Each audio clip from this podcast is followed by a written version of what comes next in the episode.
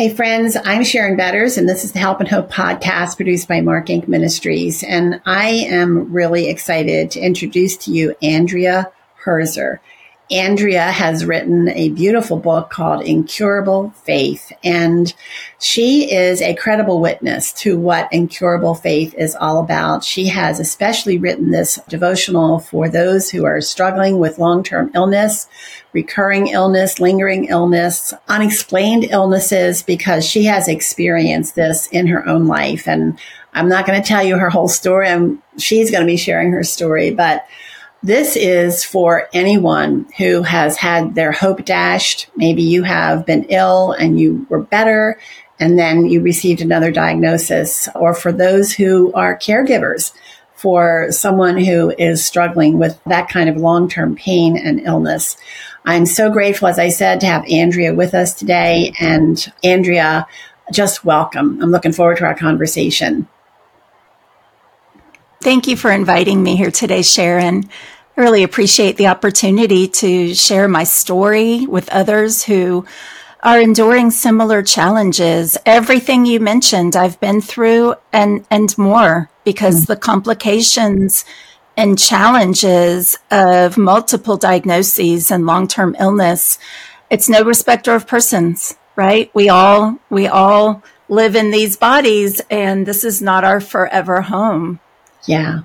Well, why don't we jump right in? Be- actually, before we jump right in, tell me a little about your life right now. Well, today I am a empty nester, reluctantly, but an empty nester just the same. And my excuse me i'm having i'm having a little bit of asthma today so if you'll just bear with me my voice sometimes cuts in and out but my husband and I live right outside of Austin, Texas, and I spend my time mostly writing, writing my monthly newsletters and writing articles and working on my book and being on podcasts. And I have the beautiful honor and privilege of being able to reach out to others with my story and the things that I've been through with the last 20 years of experiencing health challenges to uplift other people amid their own battles. Yeah. Tell us about your story. Cancer is part of your story. Why don't you start with with that? Yes, I discovered a lump. You can probably see that scar right there. Mm-hmm. Discovered a lump in my neck on Christmas evening in 2016. And I have a, one of the best ear, nose, and throat doctors on speed dial. His name is Dad. Mm. So I called my father and actually, no, actually I texted him because he was on a cruise. So he's enjoying the, at the time he was partly retired. Now he's fully retired, but I texted him a picture of my neck and I said, What is this? And he just texted back, It looks like lymphoma, but don't worry, it's treatable. Hmm. And so I looked up lymphoma. And now at this point, I had already been through decades of serious life altering health challenges. Hmm. So I was a little surprised, but at that time, I was not afraid. I had moments of fear as I went through the battle, but I knew God's faithfulness and I knew that whatever it was, he already knew it wasn't a surprise to him. Hmm. So when I went to the doctor, the doctor didn't even think it was lymphoma. And then, and then we saw that it was throughout my entire body and it was aggressive. I had two forms. One was indolent and it comes back very easily. And it's one that I will treat probably unless the Lord does a miracle, mm-hmm. I will be treating it every few years for the rest of my life. Mm-hmm. So, but the aggressive one is now after aggressive chemotherapy, it's now in remission. And as I mentioned before, the truth is, my cancer story actually began probably about 15 years before my cancer diagnosis. And that's because the Lord is always preparing us. And when we enter into an unexpected challenge and we don't feel prepared, mm and we just come up empty. There's a, there's a scripture where it says, this happened. Paul is talking about his hardships and he says, this happened so we might not rely on ourselves, but on God who raises the dead. And so I've found that to be true in those seasons where I, I come unprepared to an unexpected challenge. Then I have the hope and the expectation that the Lord is going to do something powerful and he's going to meet me where I am, even if that means going through a season of deep lament or grief. So when, when my health issues started, I had just given birth to our third child. And I found myself unable to care for my children some days and bedridden in pain going from doctor to doctor and it seemed like every part of my body was just breaking down. I, I had a, I had to do procedures f- from my OBGYN and from my urologist. I had instillations and different procedures there, cystoscopies and things that, that other people can probably relate to. I had a neurologist, a rheumatologist, a diagnosis of fibromyalgia and related issues with that. And so I soon learned that an unhealthy fixation with all my broken parts, my entire broken body, was just breaking me further mm-hmm. because I was searching for healing more than I was looking after the healer. And mm-hmm. so those are some of the lessons I learned before I even was diagnosed with my cancer. Wow. You also had what's called complex regional pain syndrome. Was that before your diagnosis with cancer? Was that part of the mysterious illness that they were having trouble diagnosing? Looking back, I do believe that I did have complex regional pain syndrome that was undiagnosed because it was in an area, it's usually in, li- in different limbs.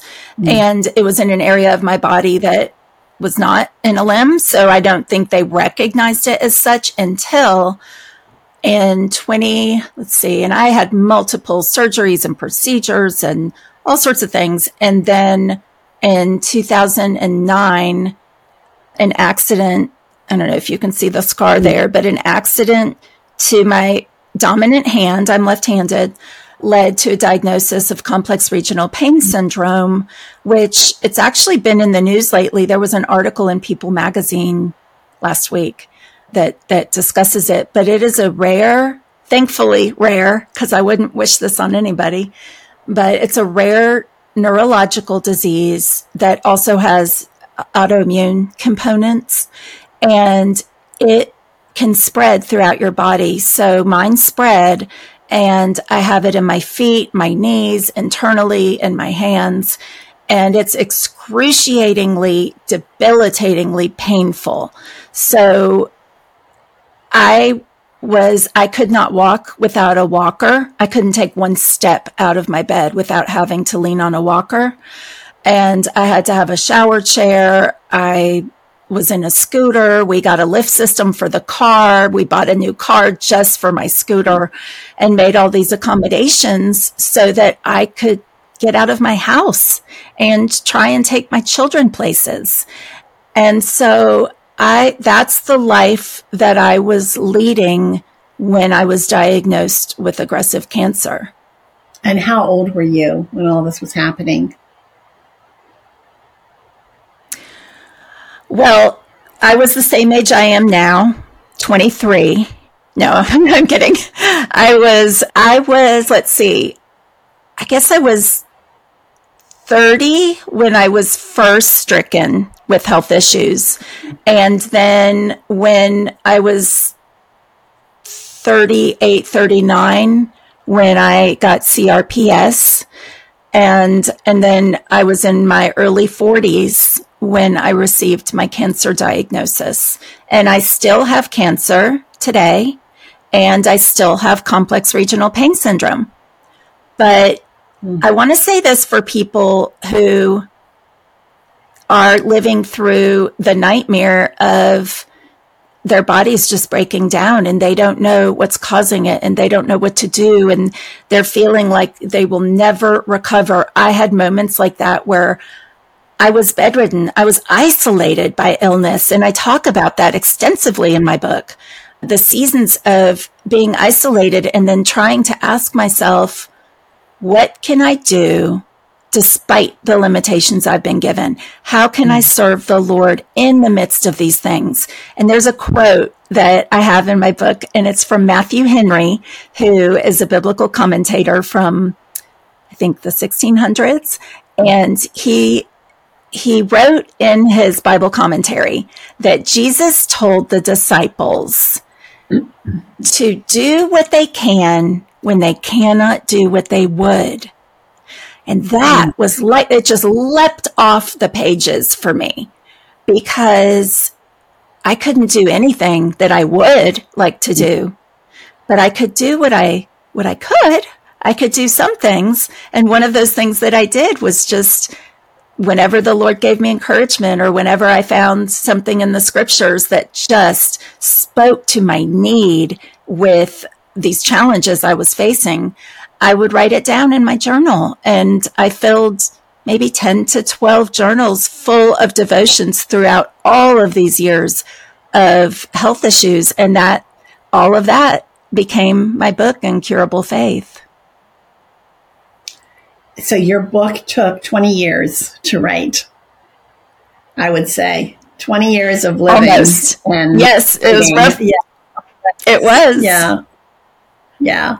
So while you're. It did. Um, and that's just, I was just going to say, so when the Lord is calling you to something, just be faithful where you are. I didn't know what was going to happen with it. I just knew the Lord was calling me to write. Nobody knew about my writing. It was just tucked away in journals for years and years. My family knew, but they just thought, oh, mom has a little hobby. You know, they, they didn't realize that it would one day become a book. And so when we're just faithful with the Lord and, and doing what we can do in those moments, and maybe it's, maybe it's just a word of encouragement to someone and maybe it's yeah. praying for someone. It's not always a visible thing. Maybe it's just the position of your heart, praising the Lord when you're in pain or bedridden. And when you're faithful, the Lord really does maximize that seed that you're planting and he raises a harvest. Yeah. I have the a plaque that says the little things are the big things. And that's what we see is that what seems like a small thing in God's economy is a big thing. And like you said, planting a seed that is he, it's up to him what fruit he brings from it as we walk in obedience. Right. I'm imagining you as a young woman having uh, blow after blow, diagnosis after diagnosis, probably with very little respite in between. How did you hold on to hope during those those disappointing seasons? Well, I think in my early years, that was far more difficult because I didn't have the blessed gift of perspective.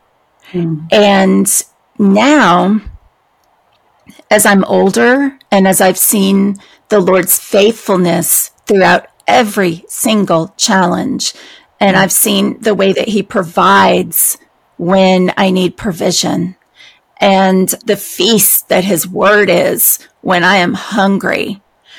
I know that God is going to work in and through everything that seems like a setback, as difficult as it may seem. And, you know, the word hope is really interesting because we use the word hope very loosely, kind of like we use the word love. You know, I love coffee. I love my kids. Well, that's that's a vast divide, right, between how much I love. Although on some days, you know, it comes a little closer depending on how tired I am. but hope, when I really did a word study on the word hope in Scripture, it's never used in the sense of put, placing our hopes on temporal things and on things that don't last. So it, it made me realize that faith endures when we anchor it to hope that is sure. Mm. And my spiritual life shifted when I stopped placing all of my hopes in circumstances or things that may or may not happen. All of my hopes rest in Jesus. And I trust that if healing on this side of heaven, if that is his best for me, if that is how he is going to bring about the greatest glory and honor for himself in my life, then, then I know that he will heal me on this earth. But I have the hope of eternal healing in heaven. And that eternal perspective gives me patience and perseverance as I journey through this life. Hmm. Yeah, that's that's a, a, wonderful perspective and so true in so many ways. We live in a broken world, but I love what you're saying about if this is the what God's plan is for me to glorify Him, and we we don't know that except for where we are in the the day the pre- where we are, you know, where our feet are, be where our feet are in that present moment is saying, how do I glorify Him in this? I would imagine though that part of your journey has been lament to like we lost our mm-hmm. 16 year old son Mark and his friend Kelly in a fatal car accident and someone a friend said you have to lean into the pain and lament. God is not afraid of your mm-hmm. questions. And what what do you what have you learned about lament in this journey? Some people think it's like a sign of weakness. What what do you think about lament well first i just want to say that I know that you've used that pain to reach out to others and their pain. And it's a redeeming thing, but it's also a choice that we make. And it can be a really difficult choice because it's, it's a, there's a human tendency to want to hold on to bitterness or to want to be angry. People talk about being angry with God and they always say, you can be angry with God. He can take it. But the truth is, I can't take it. Mm. I can't take being angry with God. That is, that's not the relationship that he designed to have with us. Yes, we can, we can pour out our lament to him. We can say, why, Lord? Why did this happen? We see that all through the Psalms.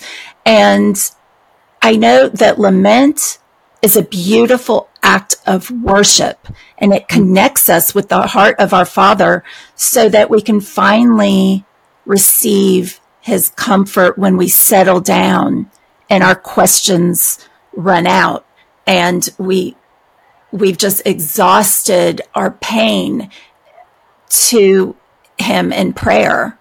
So when we come to the Lord with our grief and our sorrows and all of our pain, that's that's the act of lament and it's how we move through that pain and back into restored hope. Is, did you find that to be true? Absolutely because i had all of this grief and disappointment and sorrow in me and i as a pastor's wife i the night of mark's death even i said in my communication with the lord that i I'm a pastor's wife. I know what people expect. I teach women that they they can trust the Lord to build broken bridges and bring beauty from ashes. But tonight I feel like I lied because I don't know how you're going to do that. But I'm going to be transparent. I'm not going to be what people expect.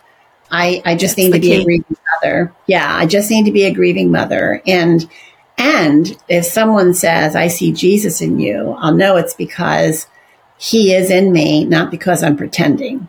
I knew I couldn't pretend.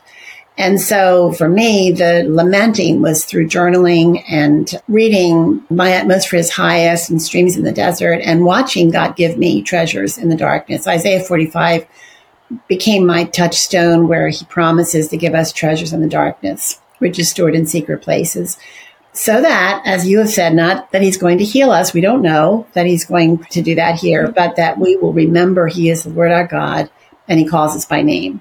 So it's a very personal journey of lamenting. And I, I've, I, I truly back, that was 30 years ago. And so that was a time where lament was not something that people admitted to doing. Right. It was, you had to be. That's right. When I was first sick, it was the same. It yes. was the same. I didn't know. And now I'm able to share with others. And I actually have, I'll give you the link so you can put this in your show notes. But mm-hmm. I have a blog post that I wrote about lament. What is lament and why do we need it? And I talk about a friend of mine who has served the Lord in ministry for I don't even know how many years. I mean, his entire life has been mm-hmm. in ministry. And then he was diagnosed with cancer. And he said, I can't believe what's coming out of me. I thought I would have so much faith and I thought I would, and I'm just saying, why, Lord? Why would you allow this to happen? And the beauty of that is he's still in a conversation with the Lord about it. It is an act of faith. He's going to the Lord with his grief. And so, yes, people don't share with you that that lament is so good. And you, you made a comment that it's not what people expect. And so one of the beautiful things about being honest with God and honest with others is it breaks us out of performing for somebody else's expectation mm. or even being performative with with the Lord.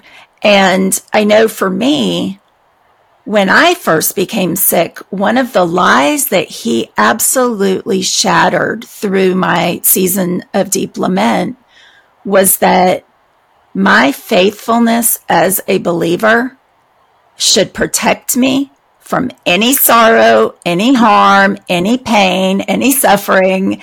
And I think that that is a lie that a lot of people buy into. And the minute they have suffering, it's like when Jesus talks about the, the, seed dropped on rocky path and and or the weeds that grow up and when life's troubles come they they aren't faithful and i found that i needed to confront my false belief that god owed me mm-hmm.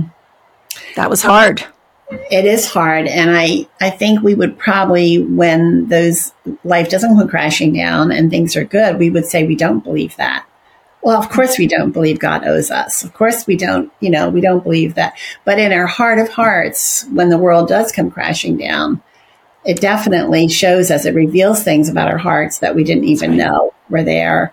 But after I had was diagnosed with breast cancer and it was after I had surgery and I was, you know, I didn't know what my diagnosis or prognosis was. And so I was praying and asking the Lord to help me understand what the next days were going to look like. And he gave me that scripture from Isaiah where he says, I'm going to give you the treasures in the darkness. And I knew what he was saying. He was not saying, I'm going to make it all better. You're going to be fine. You're going to be healthy. You're going to be healed. I, I had no reassurance of that. What I had was, you're not alone here. I'm calling you by mm-hmm. name. That what's more personal than that? And so right. the treasures are designed to turn our hearts toward Him. And I totally agree with you. I believe I believe lament when we're turning our hearts toward Him, we're running toward Him, we're communicating with Him. To me, that's that's strong faith. That's not weak faith. Strong that's faith right. because of Him. Uh, uh, obviously, He enters the weakness in us yes. and, and brings strength there. So it's not shameful. It's it's part of our journey that is necessary to teach us about his character, but also about our own hearts and where he wants to make things different. So I appreciate your perspective. I, I appreciate what you're saying. And it's true. I, I resonate with your friend who was, who's saying, where did this come from? Well, it's, it's there. But, but God, as you also said, he prepares us just as I feel like mm-hmm. the breast cancer helped prepare me for when we were going to lose our son Mark because he had already mm-hmm. walked with me through a very dark time. And so his faithfulness was very real in my own heart. You you talk about hope. You've talked about hope a little bit. How do you keep hope alive? Like we know, I mean, the listening audience, viewing audience does not know that you're in pain right now.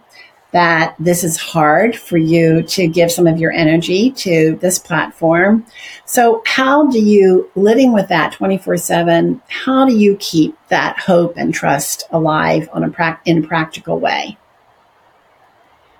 Well, I think the rhythms of a spiritual life with Christ are key to keeping hope alive. And so, realistically and practically in my life, that means that every single day begins with prayer. Mm.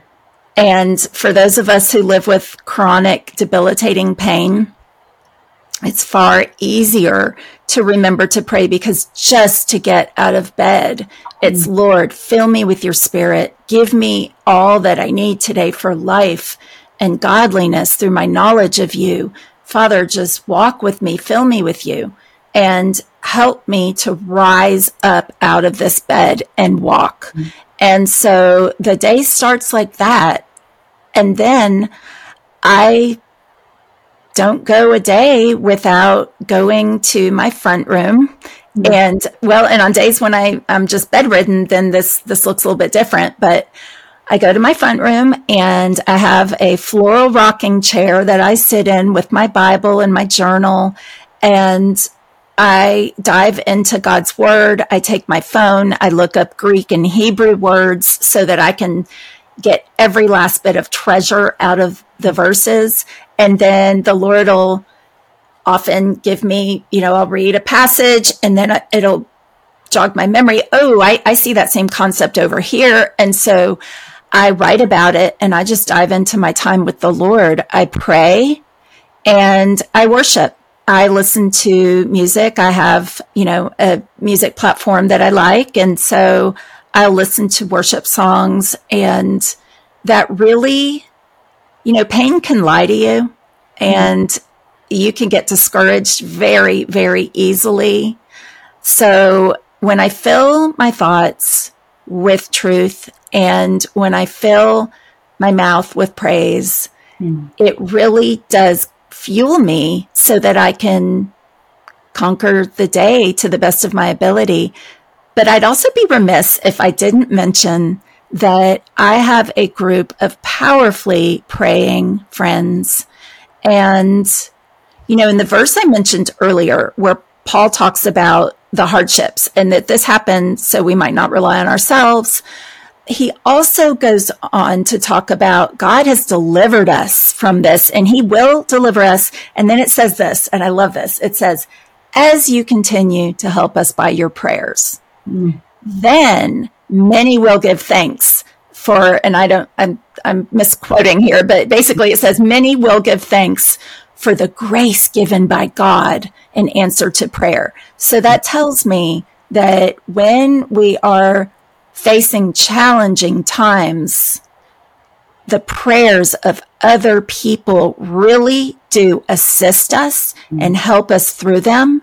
And not only that, but it's going to help their faith when they see how God answered the prayers. And so it's a beautiful reminder of the power of a praying community. Yeah. Yeah. Oh, you've covered so much territory in, in those few words where the, the power of community, I think community is one of the best gifts that God has given to us. And I think he sees it that way. Think mm-hmm. about Jesus, his last words, he was talking about, Lord, may they be one. There's so much power in community. And I mean, even when our own grief journey, the, the biblical, the treasures of encouragement that God gave us through the people who love him, they carried us. They just simply carried us. And prayer for sure. There were times we would say, people must not be praying because we felt so weak and incapable of taking the next step forward. So, such power there in prayer and connections. What if someone is in that place of a lingering illness and they're not connected. They, they feel completely isolated. Maybe they were in a, a very active role in their local church or they, you know, they just can't do the things that they used to be able to do it, do, and they don't have that circle of friends around them. What would you recommend to that person? well, it's it's really hard for people who are healthy and have gone on in their active lives to remember to reach out to those of us who they don't see very much because maybe we're homebound. Maybe the only time we get out is to a doctor's office. And so I think, and I do talk about a myriad of ways that they can restore connections with people. Some of it, and I'll be honest, some of it might require forgiveness of people who have let us down. And I say in my book that if you have not been offended during your sickness, you either have not been sick very long or you haven't been listening mm-hmm. because there are plenty of opportunities to take offense from the person who says, gee, you don't look sick and kind of, and you could just tell that they're questioning mm-hmm. uh, the reality of your pain or, or maybe the friend that you thought was going to be there through thick and thin and you just don't see them anymore. They're not reaching out to you. And I think sometimes people are scared that, well, I'll refer to this. So I've been really studying the story of the Good Samaritan. And what I noticed in that story is that there were plenty, you know, the two, the priest, the, the Levite, they were busy. They were going off to do their good things. Mm. They didn't want to be unclean by ministering to this man who was bleeding. And so they they wanted to avoid him so entirely that they crossed to the other side of the street and mm kept right on doing their religious good things. And sadly, I think that that even happens in our churches today because they people don't want to undertake the distraction of meeting someone who's broken down by the side of the road. But what does Jesus say? He says, This is the good neighbor. The good neighbor is the one who ministers, who, who helps tend to somebody's wounds. The Good Samaritan is the ultimate caregiver. But we can also see in that passage, and I love this because he didn't just give up his entire life and stop conducting business and spend mm. all of his time ministering to that, that sick person. He found resources. He delegated. He took him to an inn. He paid the innkeeper and he said, now I'm going to go conduct my business, but I'll be back. And so I think from that, we, we really can learn something. Caregivers sometimes do have to give 100% of the time for a season.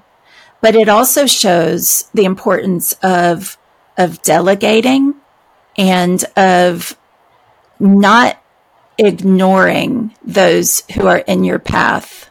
Mm. So back to the original, I know I got off on a rabbit trail there, but back to the original question, I, I do think it's important to maybe reach out to that friend who's been on your heart who you miss. Mm-hmm. Let them know you miss them. Let them know that maybe just a phone call that you're not going to try and take over their lives with, you know, every need because God longs to be our provider. Mm. And when we recognize the Lord as our provider rather than people, then we can approach them in a spirit of grace and mercy and love. And when they are able to minister to our needs and help us, we can just have appreciation and gratitude rather than entering into that dance of that power dance where we're trying to elicit help from them when we we can really release them. And i think that that's that's powerful. That is powerful. And i, I think that's one of the reasons why some people are reluctant to get involved because they think I, I can't do everything. I can't do all the things that they're going to expect me to do. And if I do one thing, they're going to expect me to do something else. And so there's that story. I never really thought about the Good Samaritan that way before, that he was able to go about his business because he pulled the community together. to help. And so that leads me to another question is how can the community, the, the local church stay connected with those who are isolated? I, I remember one woman telling me that she had she was a Bible study teacher. She led special events. I mean, she was totally involved. And then she wasn't. And she said, I, I felt worthless, purposeless, but I also felt friendless because my friends were not staying in touch with me. So what can the local church do to try to eliminate some of those emotions and feelings?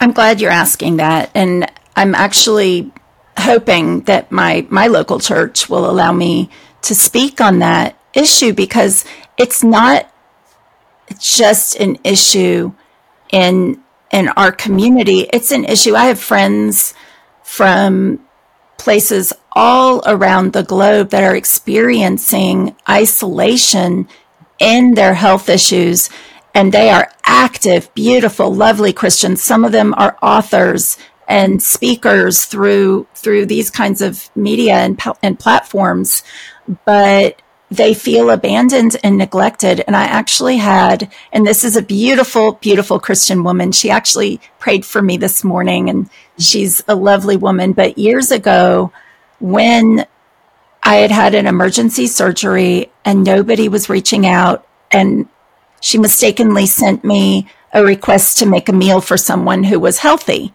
Mm. But the woman's husband was ill. And it, it hurt my heart. And I said, I, nobody is even making us meals and I'm in bed and I'm recovering from this surgery. And she said, it's the sad truth that out of sight, out of mind. And we don't see you volunteering anymore.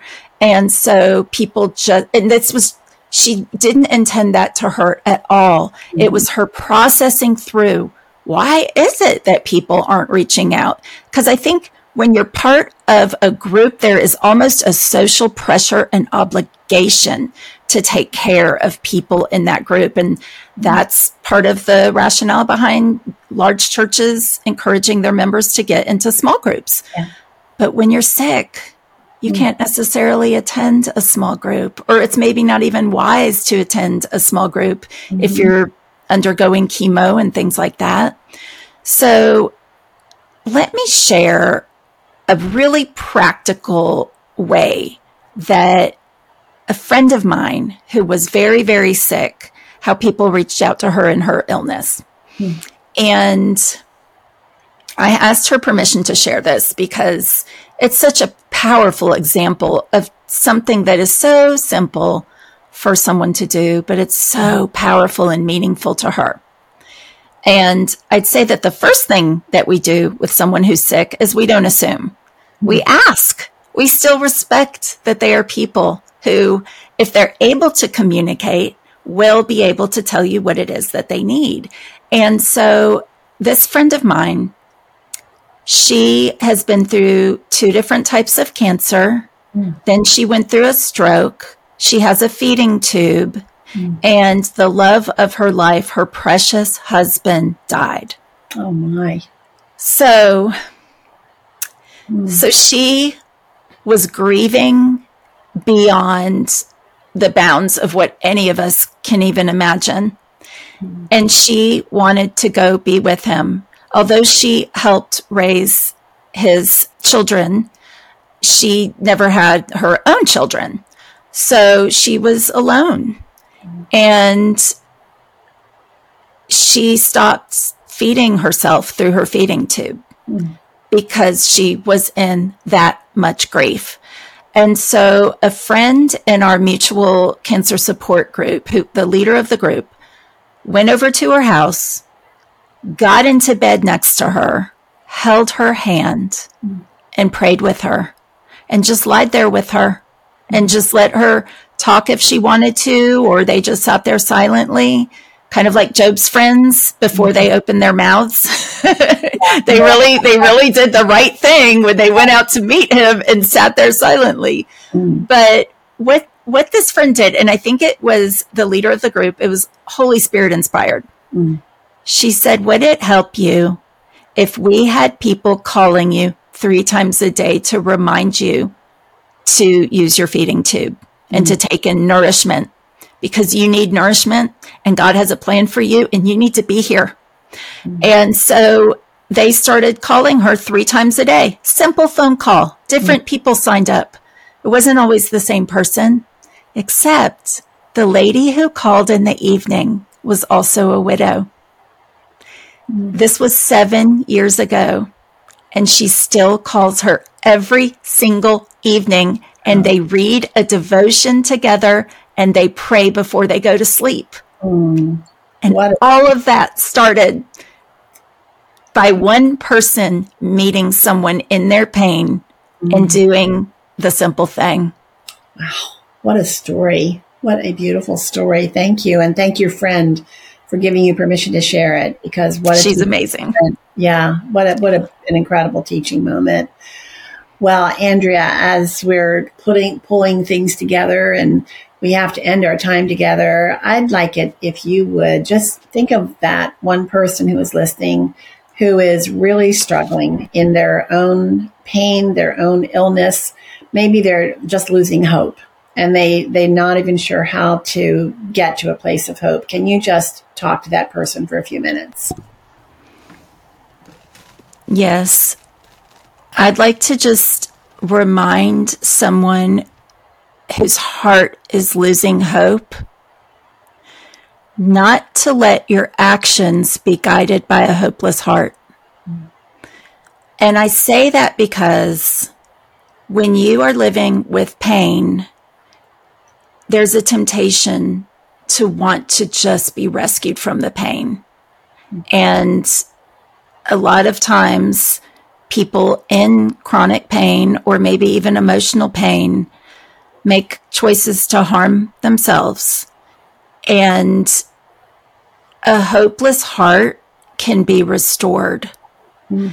So I I want to just remind you that every day is a new opportunity for God's mercies and his grace and his beauty and his power and his compassion to find you. Your health issues, whether they be mental health, physical health, spiritual health, your health issues are not a barometer of the Lord's love or favor or blessing in your life. Mm-hmm. And when you, when you can really grasp that and know, like David says in Psalm I think it's Psalm 27. Wait, maybe I'm wrong, but it, he, he repeats it actually through scripture, but just that it's in the 23rd Psalm that his mercy, his goodness are going to follow you all of your days. And in Psalm 27, he says, wait for the Lord. Take heart. Wait for the Lord. So I think that's what I would say. And I'd also remind people that the Lord calls you his beloved. He will never ever leave you or forsake you. And in Proverbs, we see that, and this is such a pivotal thing, that the proverb says that a person's spirit helps them to endure sickness, but a crushed spirit, who can bear? And so from that, I really started realizing the importance of taking care of my spirit. And you can uncrush a crushed spirit through hope in the Lord, through expectation, through praise that gives rise to joy, because the joy of the Lord is our strength. So there is a path. This is not, this is not it. When you are in despair, there is a way out. There is a path out.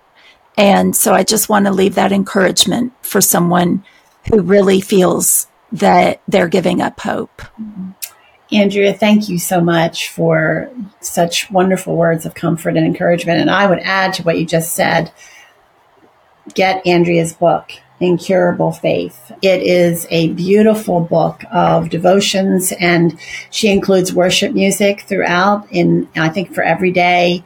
That where she's talking about worship, turning the crushed spirit around so that it is not crushed anymore, and how God uses that community of people who are singing and writing music that comes from their own souls. That's part of community too. And so I would encourage you to get Andrea's book and to allow God to use it to, you've got a friend in Andrea, and her message is one of incurable faith and great hope. And Andrea, I'm so grateful that you could be with us today. If someone wants to reach out to you, learn more about you, what where would you send them? I would love for them to visit me on my website, and that's Andrea A N D R E A Herzer H like horse E R Z like zebra E R dot com. I was a first grade teacher and that just never leaves you. So, but they can visit me there. I have resources for caregivers on my blog. And I also like to send people a monthly newsletter that has scripture filled prayer and devotions and encouragement. So I want to highly recommend that you visit Andrea's website, subscribe to the newsletter. That's another means of experiencing joy and turning that crushed spirit around, filling your soul with God's word and with God's truth. I'm Sharon Betters, and I hope that our conversation, my conversation with Andrea, is acting like salty peanuts, that you want more. And one way of getting more is by getting her book, Incurable Faith visit her website. You can also go to helpandhopenow.org. That's helpandhopenow.org, where you're going to find more stories like Andrea's and more resources that are designed to help turn your heart toward Jesus. Thanks so much for joining us, and I look forward to being with you again.